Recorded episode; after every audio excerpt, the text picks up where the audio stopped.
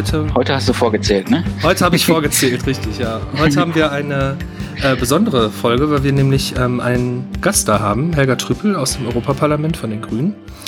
Und das ist auch der Grund, warum wir heute äh, über Remote arbeiten. Also wir sind jetzt hier gerade über Videotelefonie verbunden. Ähm, Future is now. Die, die, Zukunft ist genau heute. Ja, wir wollen heute reden über die europäische Urheberrechtsnovelle. Und zwar diese, über die jetzt gerade so viel diskutiert wird. Und Helga hat ja auf ähm, grüner Seite im Europaparlament sehr intensiv dran gearbeitet.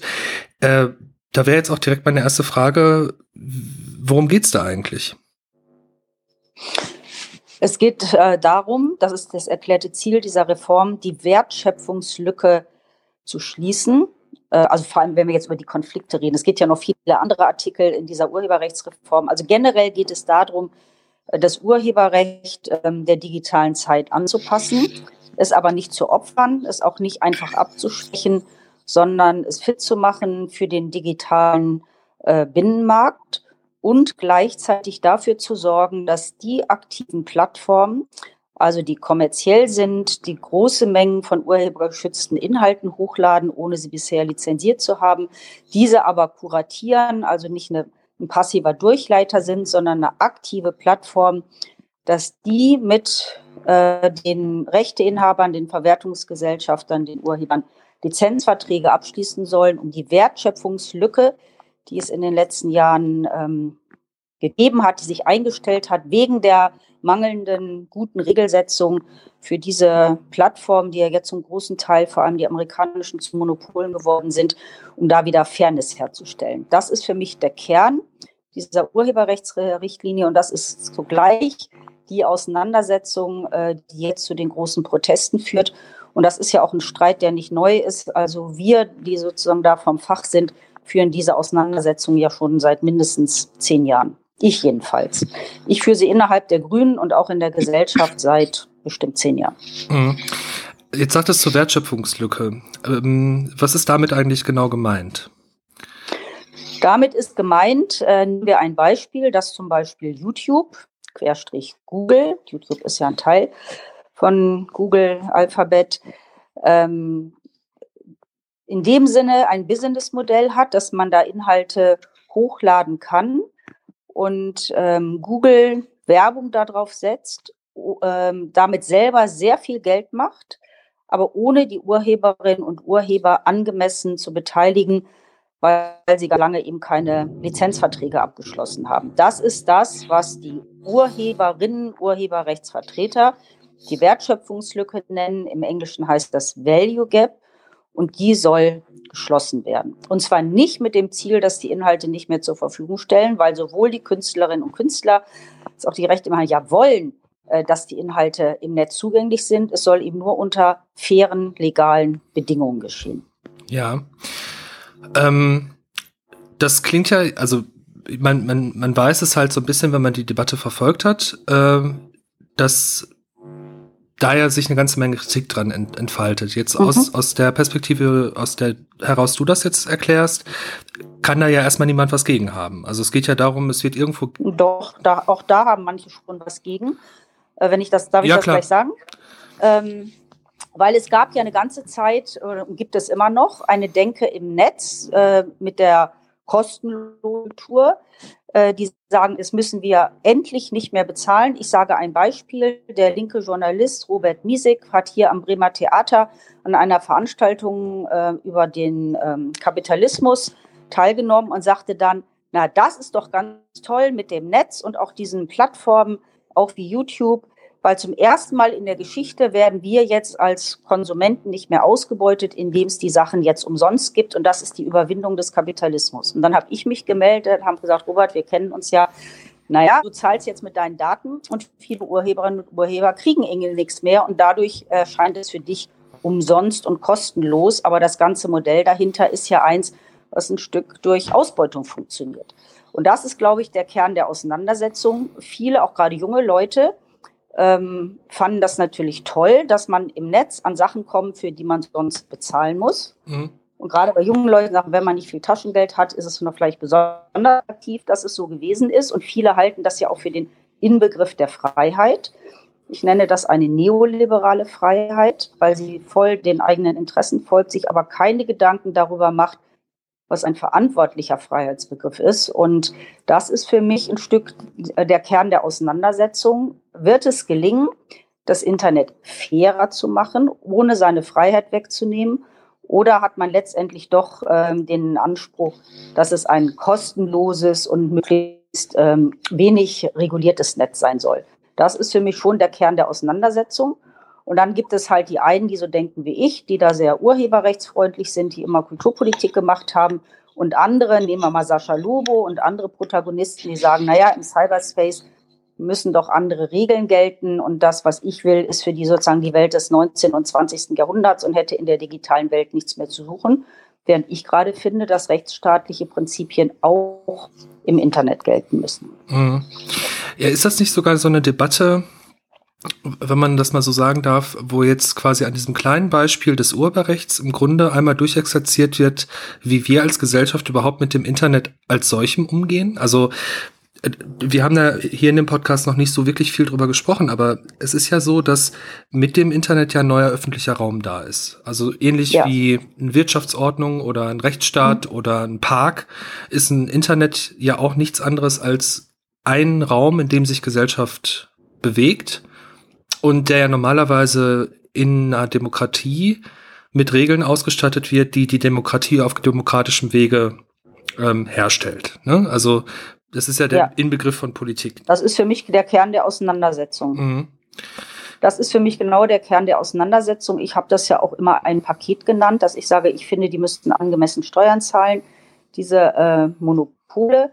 Ähm, äh, ich war immer sehr für die Datenschutzreform. Julia Reda, die Piratin, die in meiner Fraktion ist, hat zum Beispiel dagegen gestimmt.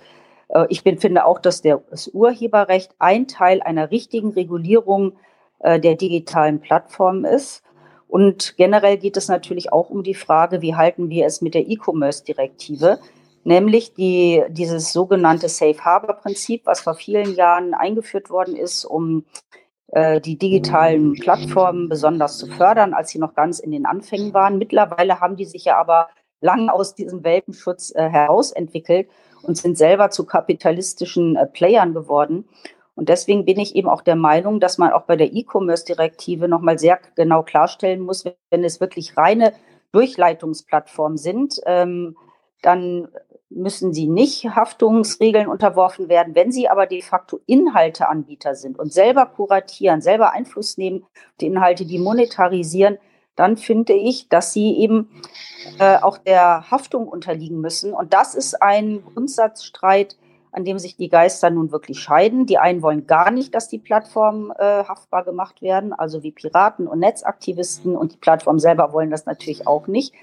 Äh, während Leute wie ich, ähm, sagen, ja, es, es muss gute Regeln, keine Überregulierung, aber gute Regeln auch im Netz geben, das anders sehen. Und dieses, diese Urheberrechtsreform und auch der ganze äh, aufgeladene Streit, der jetzt darum geführt wird, hat mit dieser Grundsatzfrage zu tun, wie stellen wir Regeln für das Internet als öffentlichen Raum her, da wo es ein öffentlicher Raum ist. Es gibt ja auch Sachen, die man rein privat nutzt, aber da wo es eben öffentlich ist, muss man meiner Meinung nach gute Regeln haben, wie wir ja auch ein Pressegesetz haben und trotzdem eine freie Presse.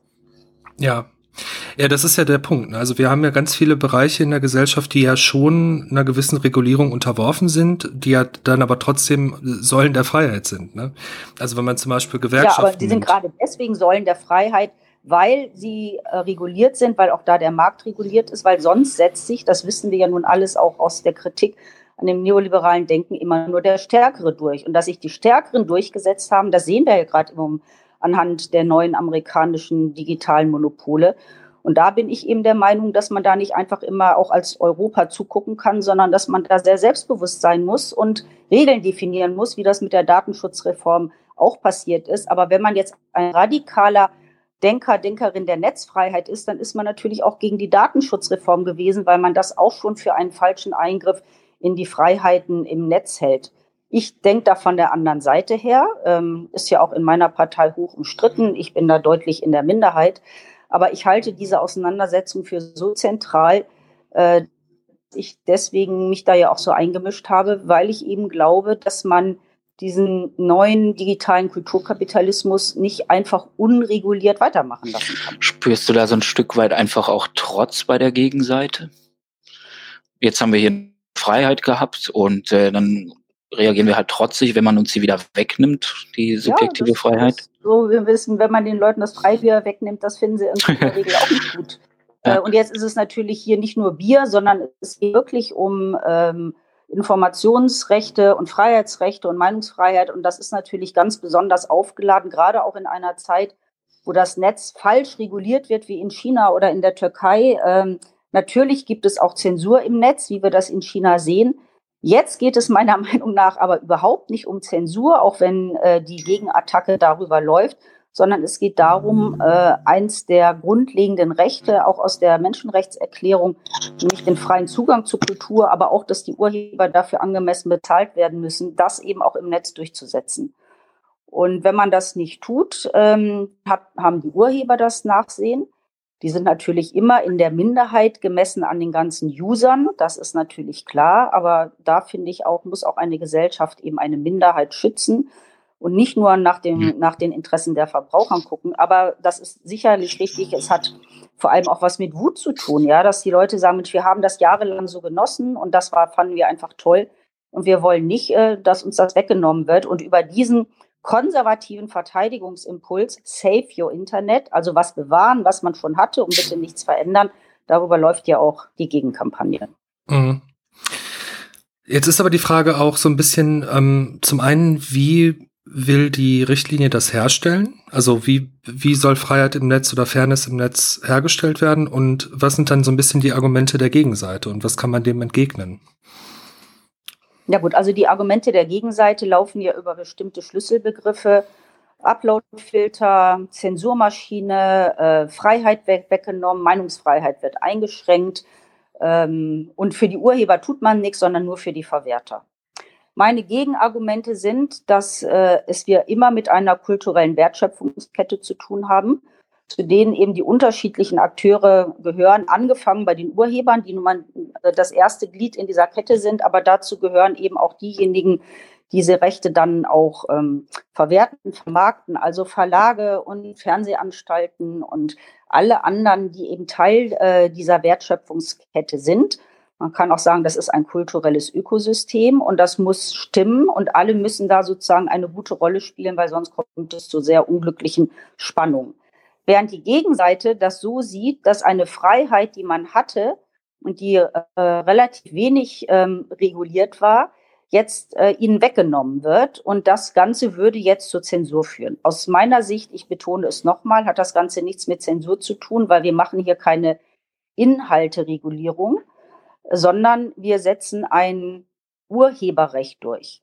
So, jetzt kann man sagen, ganz generell sind Urheberrecht und Meinungsfreiheit äh, vielleicht in einem gewissen Zielkonflikt.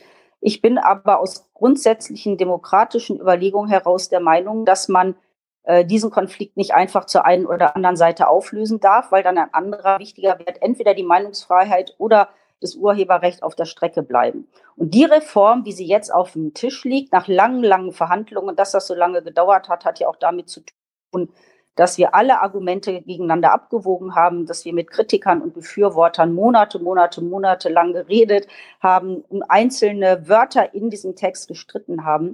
Wir haben uns das ja alle nicht leicht gemacht, auch wenn manche wie Herr Solmecke oder so sich darüber jetzt lustig machen. Aber es ist ja genau das Gegenteil davon gewesen. Ähm, und deswegen halte ich das für einen vertretbaren Kompromiss, den wir da äh, jetzt gefunden haben. Und ich merke zwar, wie politisch emotional aufgeladen jetzt diese Auseinandersetzung ist, sonst könnte man ja auch diese großen Demonstrationen, die es jetzt gibt, äh, nicht erklären und auch die Angriffe, die da im Netz jeden Tag laufen gegen die äh, Befürworter.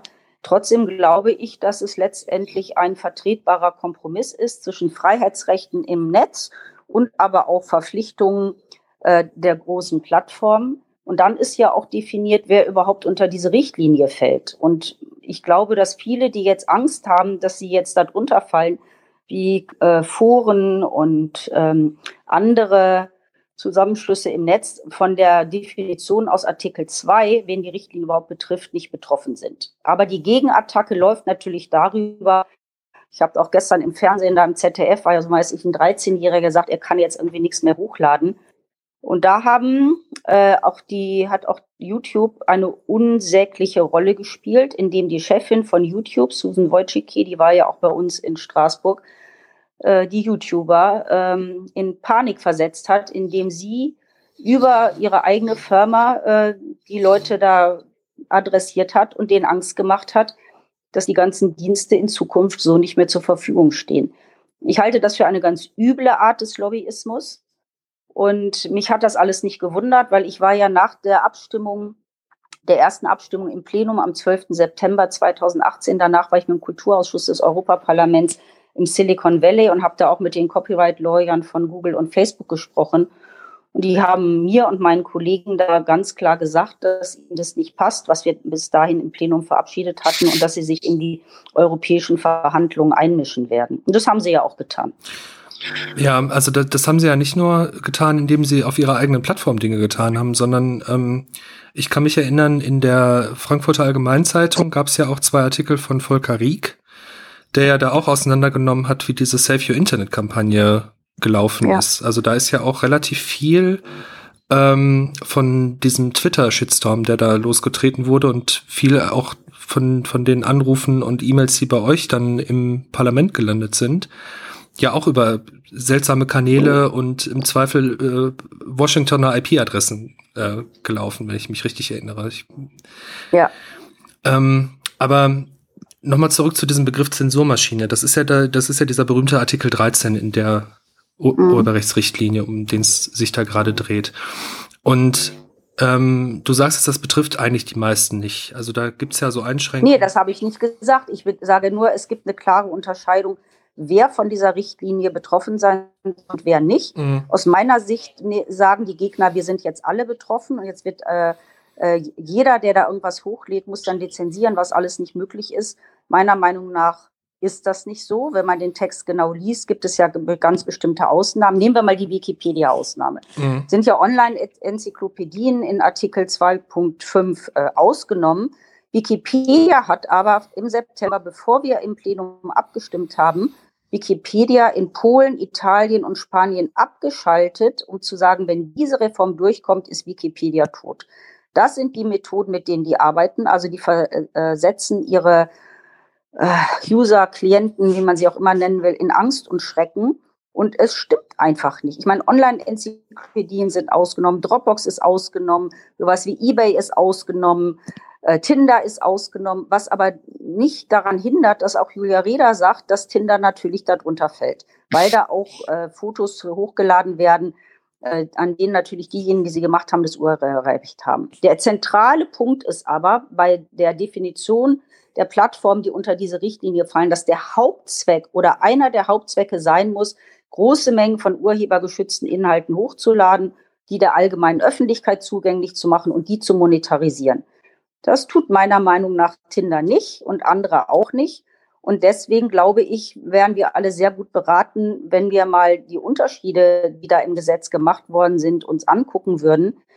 Die Gegenkampagne ähm, arbeitet aus meiner Sicht aber ganz bewusst diesen Wörtern wie Uploadfilter, Zensur, alles wird gefiltert, die Kleinen werden kaputt gemacht, nur die Großen können das noch bezahlen, um das ganze Ding zu Fall zu bringen. Ich halte das für sehr wenig seriös, aber für eine hysterische Auseinandersetzung äh, für sehr gemacht. Das ist halt diese Strahlkraft dieser, dieser Gegenkampagnenführer, ähm, die ist ja enorm und ich glaube, dadurch kommt es einem auch so vor, ähm, dass diese Gegenkampagne quasi den kompletten Diskurs darüber bestimmt.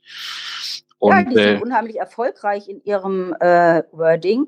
Äh, gestern zum Beispiel im ZDF die Anmoderation zu der Demo in äh, Berlin ähm, sprach man nur von Uploadfilter. Also dieser mhm. Begriff wird gar nicht mehr in Frage gestellt. das ist halt catchy. Ist, sondern die haben sich mit diesem Wording einfach in einer gewissen äh, oder in gewissen Medien, in gewissen öffentlichen Angeboten auch durchgesetzt. Da muss man sagen, Chapeau, das haben sie sehr erfolgreich gemacht.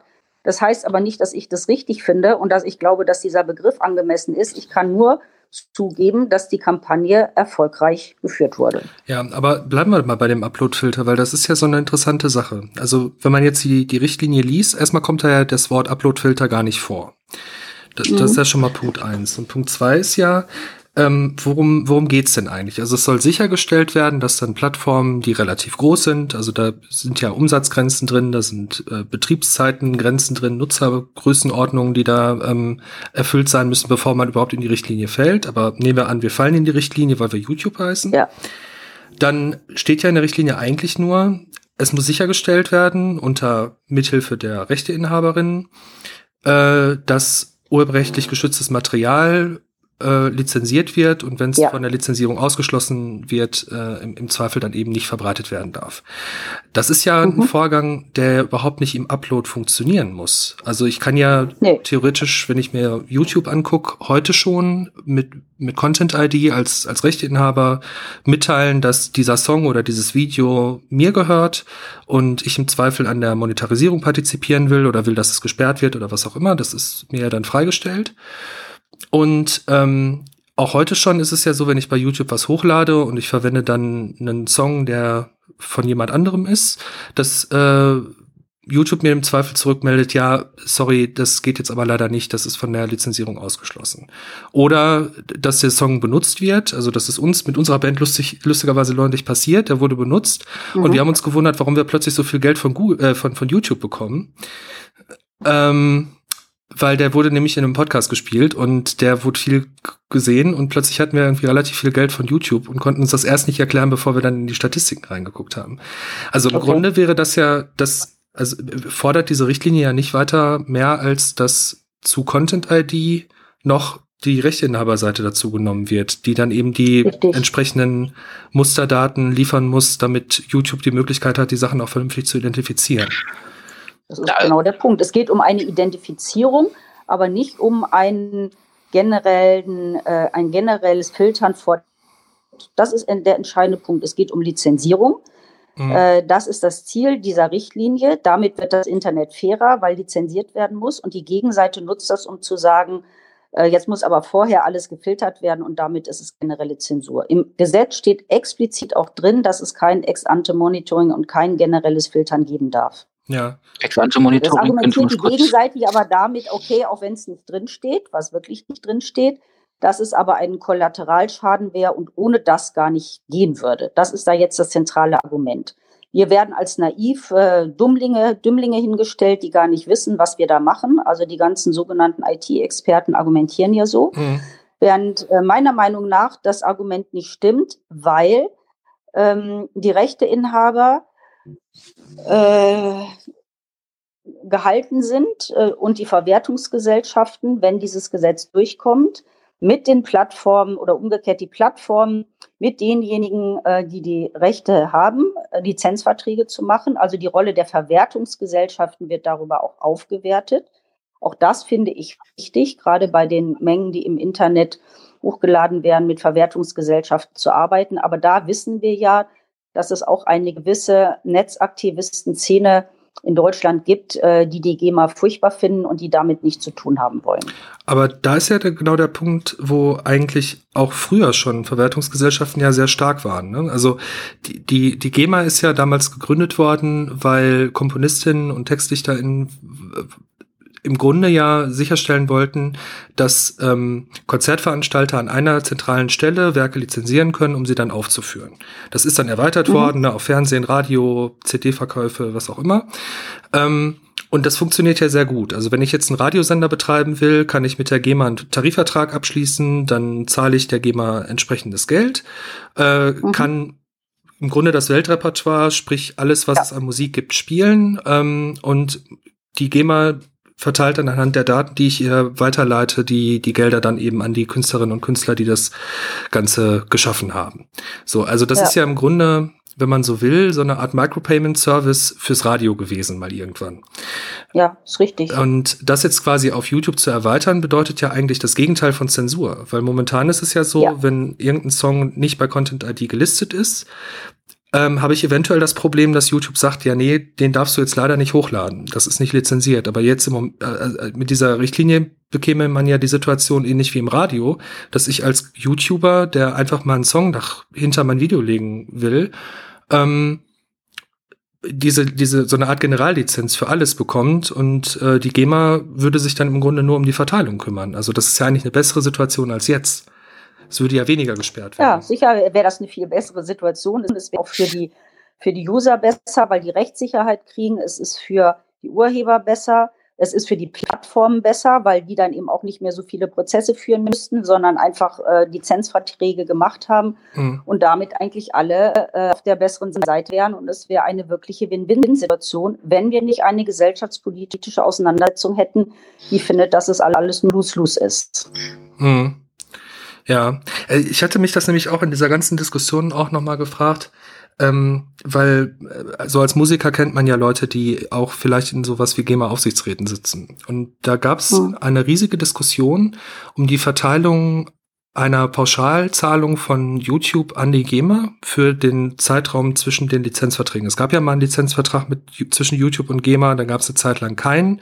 Jetzt gibt's wieder ja. einen, aber für die Zeit dazwischen hat die GEMA einen relativ hohen Betrag, also da ging es um mehrere Millionen Euro mhm. bekommen, aber keine Daten, also keine Nutzungsdaten. Man wusste halt nicht, also es ist irgendwelches Geld generiert worden, aber nicht durch welche Werke. Und äh, in, in dem GEMA-Aufsichtsrat gab es halt die Diskussion, wie man das jetzt verteilt. Und da gab es verschiedene mhm. Modelle. Im Endeffekt hat man es dann verteilt nach ähm, den üblichen Statistiken aus dem Radio. Und ja. so diesen ganzen Statistiken, die der GEMA halt definitiv vorliegen, was natürlich überproportional den etablierten großen Künstlern zugute gekommen ist. Das ist ja auch ein Teil der, der Auseinandersetzung, ja. Ähm, und das ist ja, also sowas ist ja auch mit einer der Gründe dafür, warum die äh, GEMA in der Kritik steht. Ne? Also ich meine, mhm. als Musiker muss man sagen, wenn man kritisch mit der GEMA umgeht, dann ist es ja schon so, dass es Bereiche gibt, in denen die GEMA seltsam ausschüttet. Also live ist zum Beispiel, also nicht live, sondern Musik in Clubs ist zum Beispiel so ein Beispiel, wo wenig Daten vorliegen und dann halt eben nach Radioplays im Wesentlichen verteilt wird. Ja. Äh, und CD-Verkäufen und so. Ähm, und das würde ja dann auch da die Situation der Urheberin, und zwar nicht der, der Verwerter, sondern tatsächlich der Urheberin verbessern, weil. Äh, ja, weil man doch viel mehr nach Klickzahlen gehen kann und es genau. dadurch viel genauer wird in der Rechnung. Ja. Steile These. Ja das Internet eine richtige Chance an mehr Gerechtigkeit. Steile These, dass man das mit Radio-Plays gleichsetzen kann.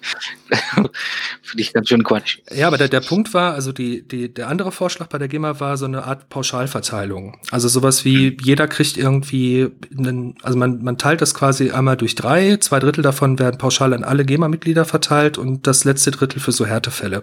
Also wenn du dann sagen kannst, ich habe hier aber fünf Millionen Plays, ich hätte jetzt gerne ein bisschen mehr aus dem Kuchen, dann hätte hättest du daraus was bekommen. Und das Gegenargument, okay. und das war auch dann am Ende rechtlich das Richtigere, war, naja, aber das, wir können nicht pauschal einfach irgendwelches Geld verteilen. Sondern wenn wir Geld verteilen, brauchen wir dafür eine Datengrundlage. Die gab es aber nicht, deswegen hat man halt andere Datengrundlagen genommen, die man dann halt benutzt hat an der Stelle. Also es war schon richtig, dass so verteilt wurde. Naja. Ja, aber was ist denn eigentlich jetzt diese Sache mit dem Artikel 9a in dieser Richtlinie? Na, ist, ähm, ich kann auch, ich habe den Text ja hier liegen. Genau. Das, da geht es ja sozusagen darum, was es auch an noch neuen Möglichkeiten geben könnte, also für diejenigen, die nicht in der Verwertungsgesellschaft sind und was, was mit Extended Collective Licensing äh, weiter passieren soll. Mhm. Und äh, wir wissen ja, dass wir in Skandinavien äh, Modelle haben, wo man mit Extended Collective Licensing arbeitet. Das bedeutet ja im Prinzip, dass Verwertungsgesellschaften Lizenzverträge äh, abschließen können, auch für Künstler, die nicht in der Verwertungsgesellschaft sind. Und die können dann aber hinterher sozusagen out machen. Damit sind sie aber sozusagen alle abgedeckt. Ähm, und jetzt geht halt die Debatte darum, das ist vielleicht auch nochmal wichtig zu betonen, dass wenn diese Richtlinie jetzt durchkommen sollte, diese Legislaturperiode, ähm, dass dann ja, weil es keine Verordnung, sondern eine Richtlinie ist, jedes äh, Mitgliedsland zwei Jahre Zeit hat, das in nationales Recht umzusetzen. Das heißt, Deutschland, jetzt in unserem Falle Deutschland, wäre aufgerufen, ähm, auch ein Feintuning an vielen Punkten zu machen. Und es müsste zum Beispiel eine Lösung oder könnte eine Lösung gefunden werden, auch mit Hilfe von 9a, dass die Künstler, die nicht in einer Verwertungsgesellschaft sind, dass für die eine Lösung gefunden wird, indem man sowas wie eine ähm, Verwertungsgesellschaft gerade für diese Leute macht oder irgendwie ein Fondsmodell entwickelt, wo dann genau diese Verteilungsfragen, alle, die du eben aufgezählt hast, Lukas, eine Rolle spielen. Mhm. Aber es geht im Grunde auch damit darum, einen gangbaren Weg zu finden, wie man das Internet und die Bezahlung der Urheber und Urheberin transparenter und fairer macht. Mhm. Deswegen finde ich es so besonders absurd, dass die Gegenseite das geschafft hat, so zu tun, als ob die Richtlinie genau das Gegenteil machen würde. Und ich würde auch ungern auf mir sitzen lassen, dass wir einfach nur naiv und doof sind, auch wenn ich natürlich angesichts meines Alters kein Digital Native bin. Aber die Grundlagen der politischen Auseinandersetzung, also was Fairness ist und was Artikel ähm, 27 ist es, glaube ich, ne, der allgemeinen Menschenrechtserklärung mit dem Zugang zur Kultur und der Bezahlung der Urheber. Sowas muss meiner Meinung nach, auch wenn es im letzten Jahrhundert formuliert worden ist, eben auch äh, im 21. Jahrhundert gelten. Und deswegen hoffe ich immer noch, dass es gelingt, ähm, die, die Grundlagen dieses Denkens der Urheberrechtsreform und der Notwendigkeit einer richtigen Marktregulierung auch im digitalen Raum. Ich bin ja auch in der analogen Welt immer für eine richtige Marktregulierung, also sei es soziale Standards, ökologische Standards, Arbeitsschutzstandards.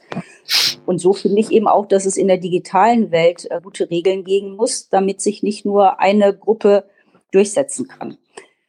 Das ist aber offensichtlich ganz schwer, weil eine Generation, die wird ja jetzt auch die YouTube-Generation genannt, und das ist jetzt Pass und Toto. Äh, da, es gibt ja auch viele kleine Plattformen, wo die Leute äh, sich Sorgen machen, dass die eine bestimmte Konsumhaltung gewöhnt waren und jetzt musste, muss man sozusagen von einem neoliberalen Freiheitsbegriff auf einen verantwortlichen Freiheitsbegriff umzwitschen. Und das ist offensichtlich sehr schwierig. Ähm, wie stellt sich denn diese Gegenkampagne ansonsten eine Regulierung vor oder überhaupt eine, eine Zukunft im Digitalen, wenn sie nicht, wenn sie das nicht ja, so reguliert haben? Meiner möchte? Meinung nach zwei Gruppen. Die eine ist, die äh, gar nicht wollen, dass was reguliert wird, sondern die sagen, es war alles genau ganz prima. Und ich liebe das Internet und das ist sowieso alles viel besser. Und vorher sind eben die Künstler nur von den bösen alten Verwertern ausgebeutet worden. Und jetzt ist es Freiheit im Netz und jeder kann machen, was er da will und viel mehr äh, Kreativität als je zuvor. Also gibt es gar keinen Regulierungsbedarf. Während es jetzt so Leute gibt wie Markus Beckedahl, der wurde da gestern ja auch im ZDF ähm, interviewt, der sagt, ja, also gegen die Bezahlung der Urheber hat ja keiner was, aber doch nicht mit Artikel 13. Mir ist noch nie aufgefallen, dass Markus Beckedahl einen Vorschlag gemacht hätte zur Bezahlung der Urheber. Ja, zumal äh, da, ich meine, klar, man könnte natürlich jetzt so Kulturflatrate-artig pauschal denken und sagen, YouTube überweist an die GEMA N Millionen Euro und die GEMA verteilt das dann schon. Aber dann wären wir ja genau in der Hölle, die ich gerade beschrieben habe, äh, dass man dann halt eben trotzdem die Daten bräuchte, um es zu verteilen. Und siehe, siehe da, wenn man die Daten haben will, muss man im Grunde einmal durchscannen, was wird denn eigentlich wie oft gespielt. Und zwar genau, was wird gespielt, welcher Song von welchem Künstler. Und dann ist man ja eigentlich auch nur, nur einen halben Schritt davon entfernt, wenn der Künstler, was ja die absolute Ausnahme ist, sagt, ich möchte aber nicht, dass das Ding bei YouTube läuft, das dann halt eben auf YouTube dann eben nicht auszuliefern. Also im Grunde ist es ja, äh, reden wir ja nicht über ein, ein, ein Filterprogramm, was tatsächlich Dinge wegzensiert, in Anführungsstrichen, sondern wir reden ja im Grunde über ein Shazam was die ganze Zeit nur guckt, ja, von wem ist das? Ah ja, okay, dann muss ich da jetzt die Klicks für, für diesen Künstler. Genau. Wir sammeln. reden über Identifizieren, mhm. aber nicht über Blockieren. Das ist der entscheidende Punkt. Ja. Die Gegenkampagne von, läuft über Blockieren und Zensur, mhm. während ich sage, was im Gesetz steht, da geht es nur um Identifizieren. Mhm. Und jetzt ist die entscheidende Frage politisch, ob es noch gelingt, genügend Leute davon zu überzeugen, vor allem Europaabgeordnete, klarzumachen, dass es um Identifizieren und nicht um Filtern, Blockieren und äh, Zensurieren geht und dass das ein richtiger Mechanismus ist. Ich finde es auch so bezeichnend, dass ähm, die eine Seite der Netzaktivisten, die nun sagen, ich habe ja nichts gegen die Bezahlung der Urheber, ja alle keine konkreten Vorschläge gemacht haben und die Idee mit der Kulturflatrate das habe ich ja nun auch lange debattiert, aber auch da ist ja irgendwann klar geworden, dass es da viele unlösbare Probleme gibt und dass das keine Idee ist, die fliegt. Ja, zumal das ja auch eine Idee war, die auf den Einzelnutzer gegangen wäre. Also die, ähm, ja. Also die, die, das Gutachten damals von Gerald Spindler, wie war das Spindler? Doch, ich glaube Spindler. Spindler. Ja, das war Gerhard Spindler. Genau. Ähm, das hat ja im Endeffekt dann auch so ausgerechnet, dass das für jeden dann so monatlich irgendwas um die 50 Euro mindestens kosten würde. Jetzt in der Situation, die wir jetzt haben, ist es ja so, dass YouTube einen Teil seiner Gewinne an die Künstlerinnen und Künstler weiterschieben muss. Also da, genau, das, und das finde ich auch das Tolle an der Idee, dass die reichsten Firmen der Welt die Urheber fair bezahlen müssen. Ja. Ich meine, was ist dagegen zu sagen? Da ist wenig gegen zu sagen. Jetzt gibt es von der Gegenseite aber das Argument, dass es ja äh, ja auch Remixes zum Beispiel verunmöglichen würde oder Satire oder Memes und so. Also gerade Julia Reda hat ja eine Zeit lang versucht, über so ein äh, so ein Framing, dass diese Richtlinie jetzt Mem Meme verbieten würde. Das macht sie immer noch. Ach, das macht sie immer noch. Die Memes und GIFs sind ausgenommen und auch äh, sogar die, das Zitatrecht, Parodie, Pastiche, sogar europaweit harmonisiert äh, werden diese Schranken ausfallen vom Urheberrecht. Das hindert Julia Reda nicht daran zu sagen, äh, ja, ja, das mag ja sein, aber damit ähm, äh, kann man das, ist das alles trotzdem nicht gelöst, das Problem, weil erstens können Uploadfilter keine Memes und keine Parodie erkennen und damit wird dann alles wieder rausgefiltert. Meiner Meinung nach stimmt das ähm, überhaupt nicht weil die Lizenzierung ja vorgeschaltet ist. Es geht ja. darum zu lizenzieren und äh, wir sind ja jetzt schon auch bei YouTube so weit, dass die auch sozusagen diese Schnipsel, die dann irgendwo bei Geburtstagsvideos oder so mit hochgeladen werden, dass die darüber auch abgedeckt sind.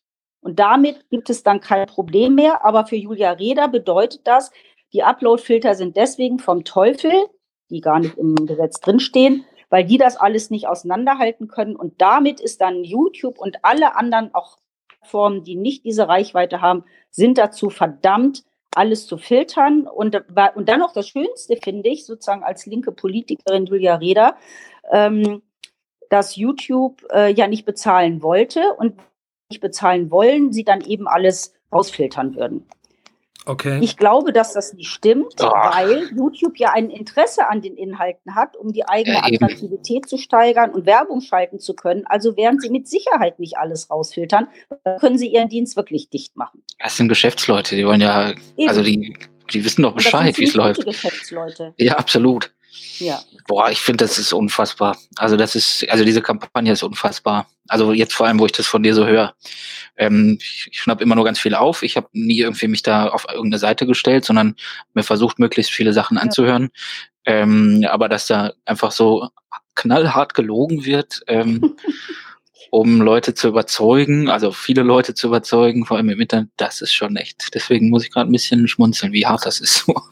ja, aber das ist, glaube ich, auch, also um mal bei Julia Reda zu bleiben, die ist ja ganz am Anfang ihrer äh, ihrer Mandatschaft ist sie ja durch die Gegend getourt mit ihrer Copywrongs, äh, mit ihrem Copywrongs-Vortrag. Und ich glaube, dass da auch so ein bisschen der Kern drin liegt. Also die, ähm, also sie und so Leute wie die Leonard Dobusch oder Beckedahl oder auch Till Kreuzer oder mhm. so, sind ja immer unterwegs zu behaupten, das Urheberrecht wäre so ein Verbotsrecht.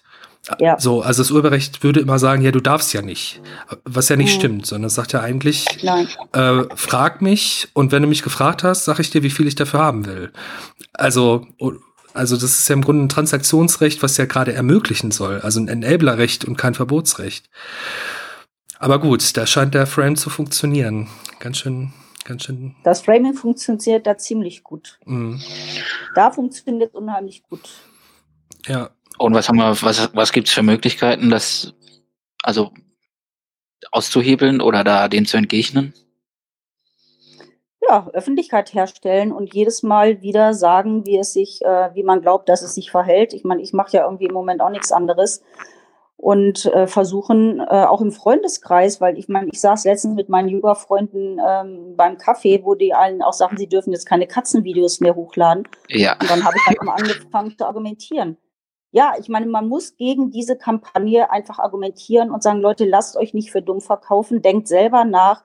Es geht hier nicht um Zensur, es geht nicht ähm, um Einschränkungen äh, der Freiheit des Internets Es äh, geht darum, die Abmahnwellen äh, abzuschaffen. Es geht darum, Rechtssicherheit für die User herzustellen, die großen Firmen zum Lizenzieren zu bringen. Also das sind alles gut funktionierende Modelle, wofür wir ja auch schon funktionierende Beispiele haben. Die muss man aber jetzt sozusagen als politische Regulierung für die ganze EU schaffen, sodass auch ähm, die USA hoffentlich anfängt, sich daran zu halten. Es gibt ja auch etliche Künstler in den USA, die sehnsüchtig darauf warten, dass wir das hier in Europa gewuppt kriegen, damit sie dann da auch was mit anfangen können. Und für mich ist es letztendlich auch eine Frage des europäischen Selbstbewusstseins, dass ich mir von amerikanischen Plattformen nicht auf der Nase rumtanzen lasse. Ja, ich, ich glaube, wenn wir den Fokus jetzt noch mal ein bisschen weiterziehen, ähm, noch mal zurück auf diese Frage, ist das jetzt quasi ein Beispiel für den eigentlichen Kampf im Netz? Ähm, da habe ich nämlich auch das Gefühl, also die, es, es gibt ja diese Declaration of the Independence of the Cyberspace von John Perry ja. Barlow, die ja sagt, äh, ja. Regierung der industriellen Welt, lasst uns allein. So, das ist unser Reich, hier setzen wir die Regeln. Und ich ja, aber das ist der Kern der ganzen Sache. Genau, ich habe nur das Gefühl, dass äh, Jean-Perry Barlow vielleicht ein Asset-Test zu viel gemacht hat und einfach die, die Wirtschaft vergessen hat bei dem Ganzen. Weil das, was ich jetzt einfach sehe, ist, ähm, nehmen wir jetzt YouTube zum Beispiel mal an, also viel auch in der Diskussion, wenn man das so bei Twitter aufschnappt und so, läuft ja so ein bisschen so, wenn YouTube jetzt irgendwas sperren müsste, mal angenommen, es wäre so, dann wäre ja plötzlich das mhm. Internet für Video kaputt. Und mhm. ich habe irgendwie das, das Problem gerade, dass so Netzkulturmenschen wie, wie Beckedahl und so weiter, die ja eigentlich ursprünglich mal für ein freies Netz unterwegs waren, jetzt plötzlich auf diesen Zug aufspringen und YouTube einfach implizit zum Internet für Video erklären. Stimmt. Was ja nicht stimmt.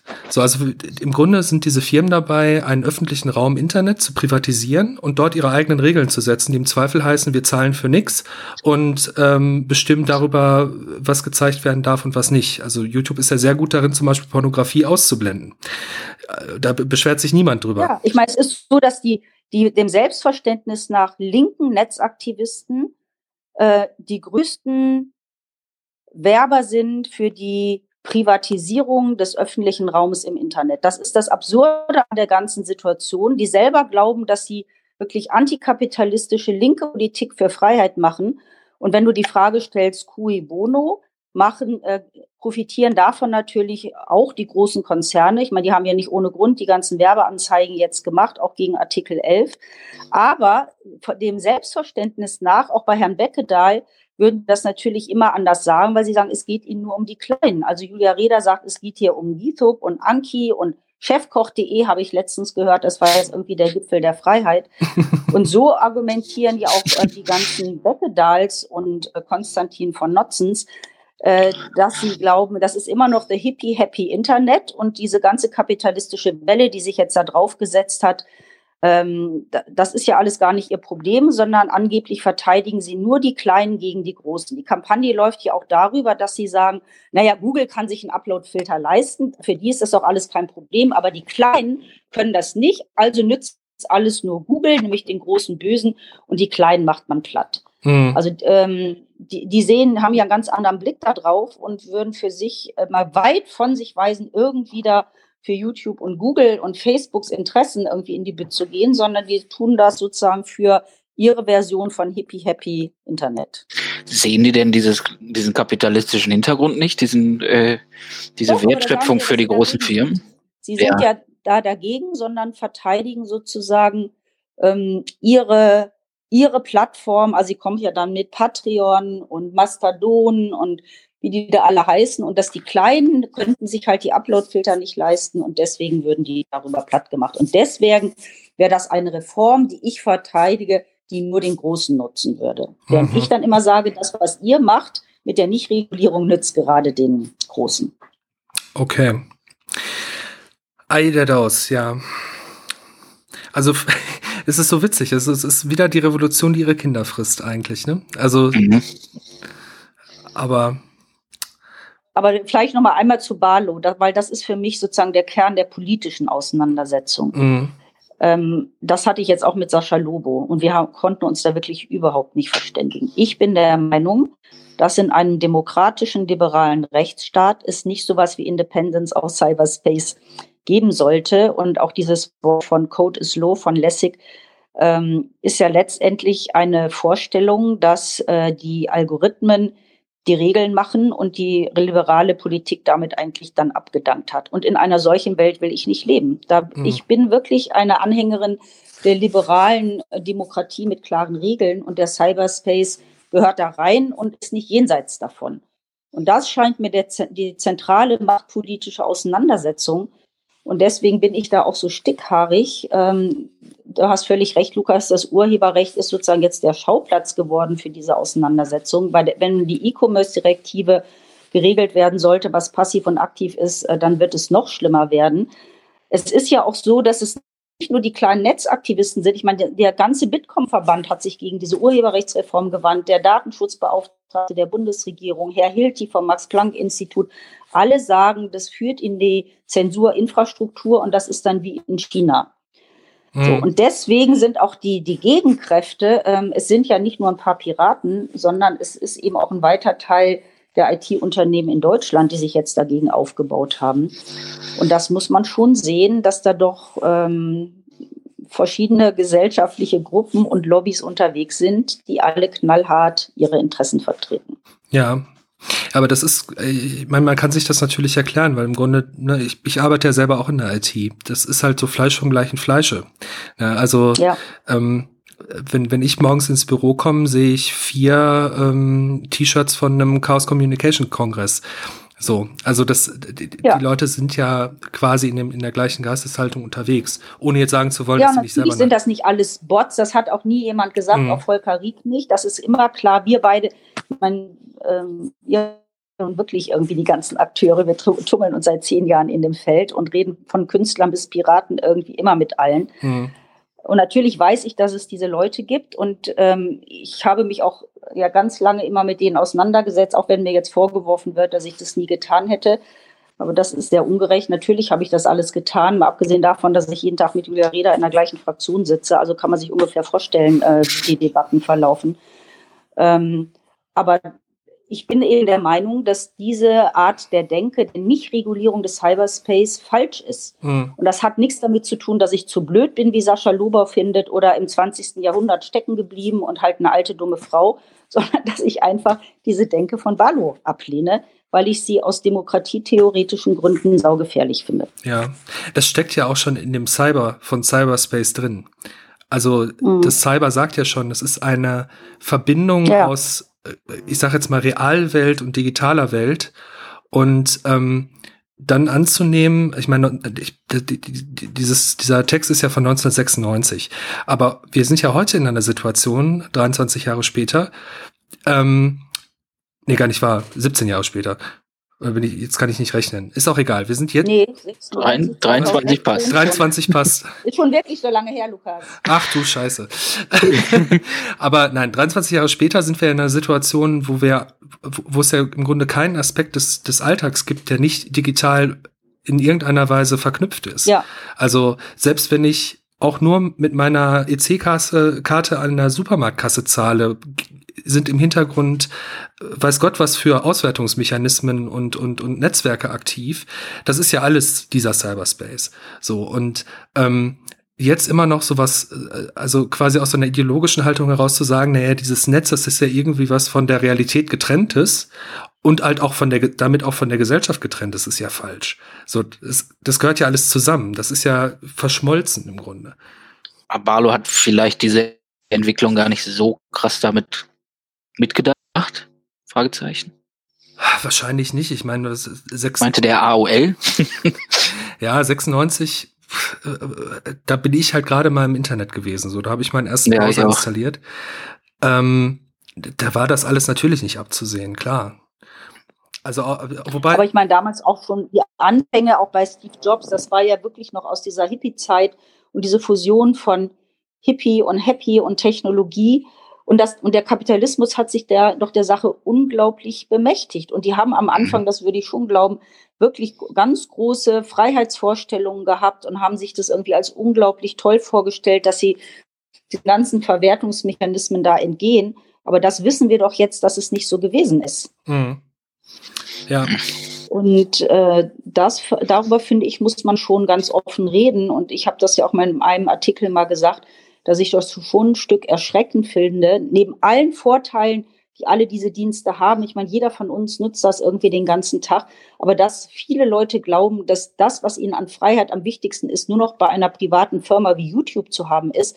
Also erstens finde ich das gerade in der Internetökonomie zu glauben, dass wenn die da irgendwelche Einschränkungen hätten, was ich ja gar nicht glaube, äh, dass es dann weg ist, ohne zu glauben, dass es dann neue Firmen geben wird, die das machen. Das ist ja auch völlig, finde ich, äh, undynamisch gedacht. Mhm. Und das eigentliche Problem, was wir haben, und das hat dann wiederum ganz viel auch mit China zu tun. Ich bin mir ganz sicher, dass wir in den nächsten zehn Jahren politisch über den ähm, Überwachungs, äh, den digitalen Überwachungskapitalismus ganz anders diskutieren werden als bisher, wenn man weiß, wie die mit Daten umgehen, wie die da alle ausgetauscht werden, wie gefährlich es ist, wird es Debatten geben und hoffentlich auch Gesetze, die diese Art und Weise, wie mit Daten umgegangen wird, regulieren. Mhm. Bisschen, dass Daten gelöscht werden müssen, dass Algorithmen offengelegt werden müssen und, und, und. Diese Auseinandersetzung fängt ja gerade erst an. Ja.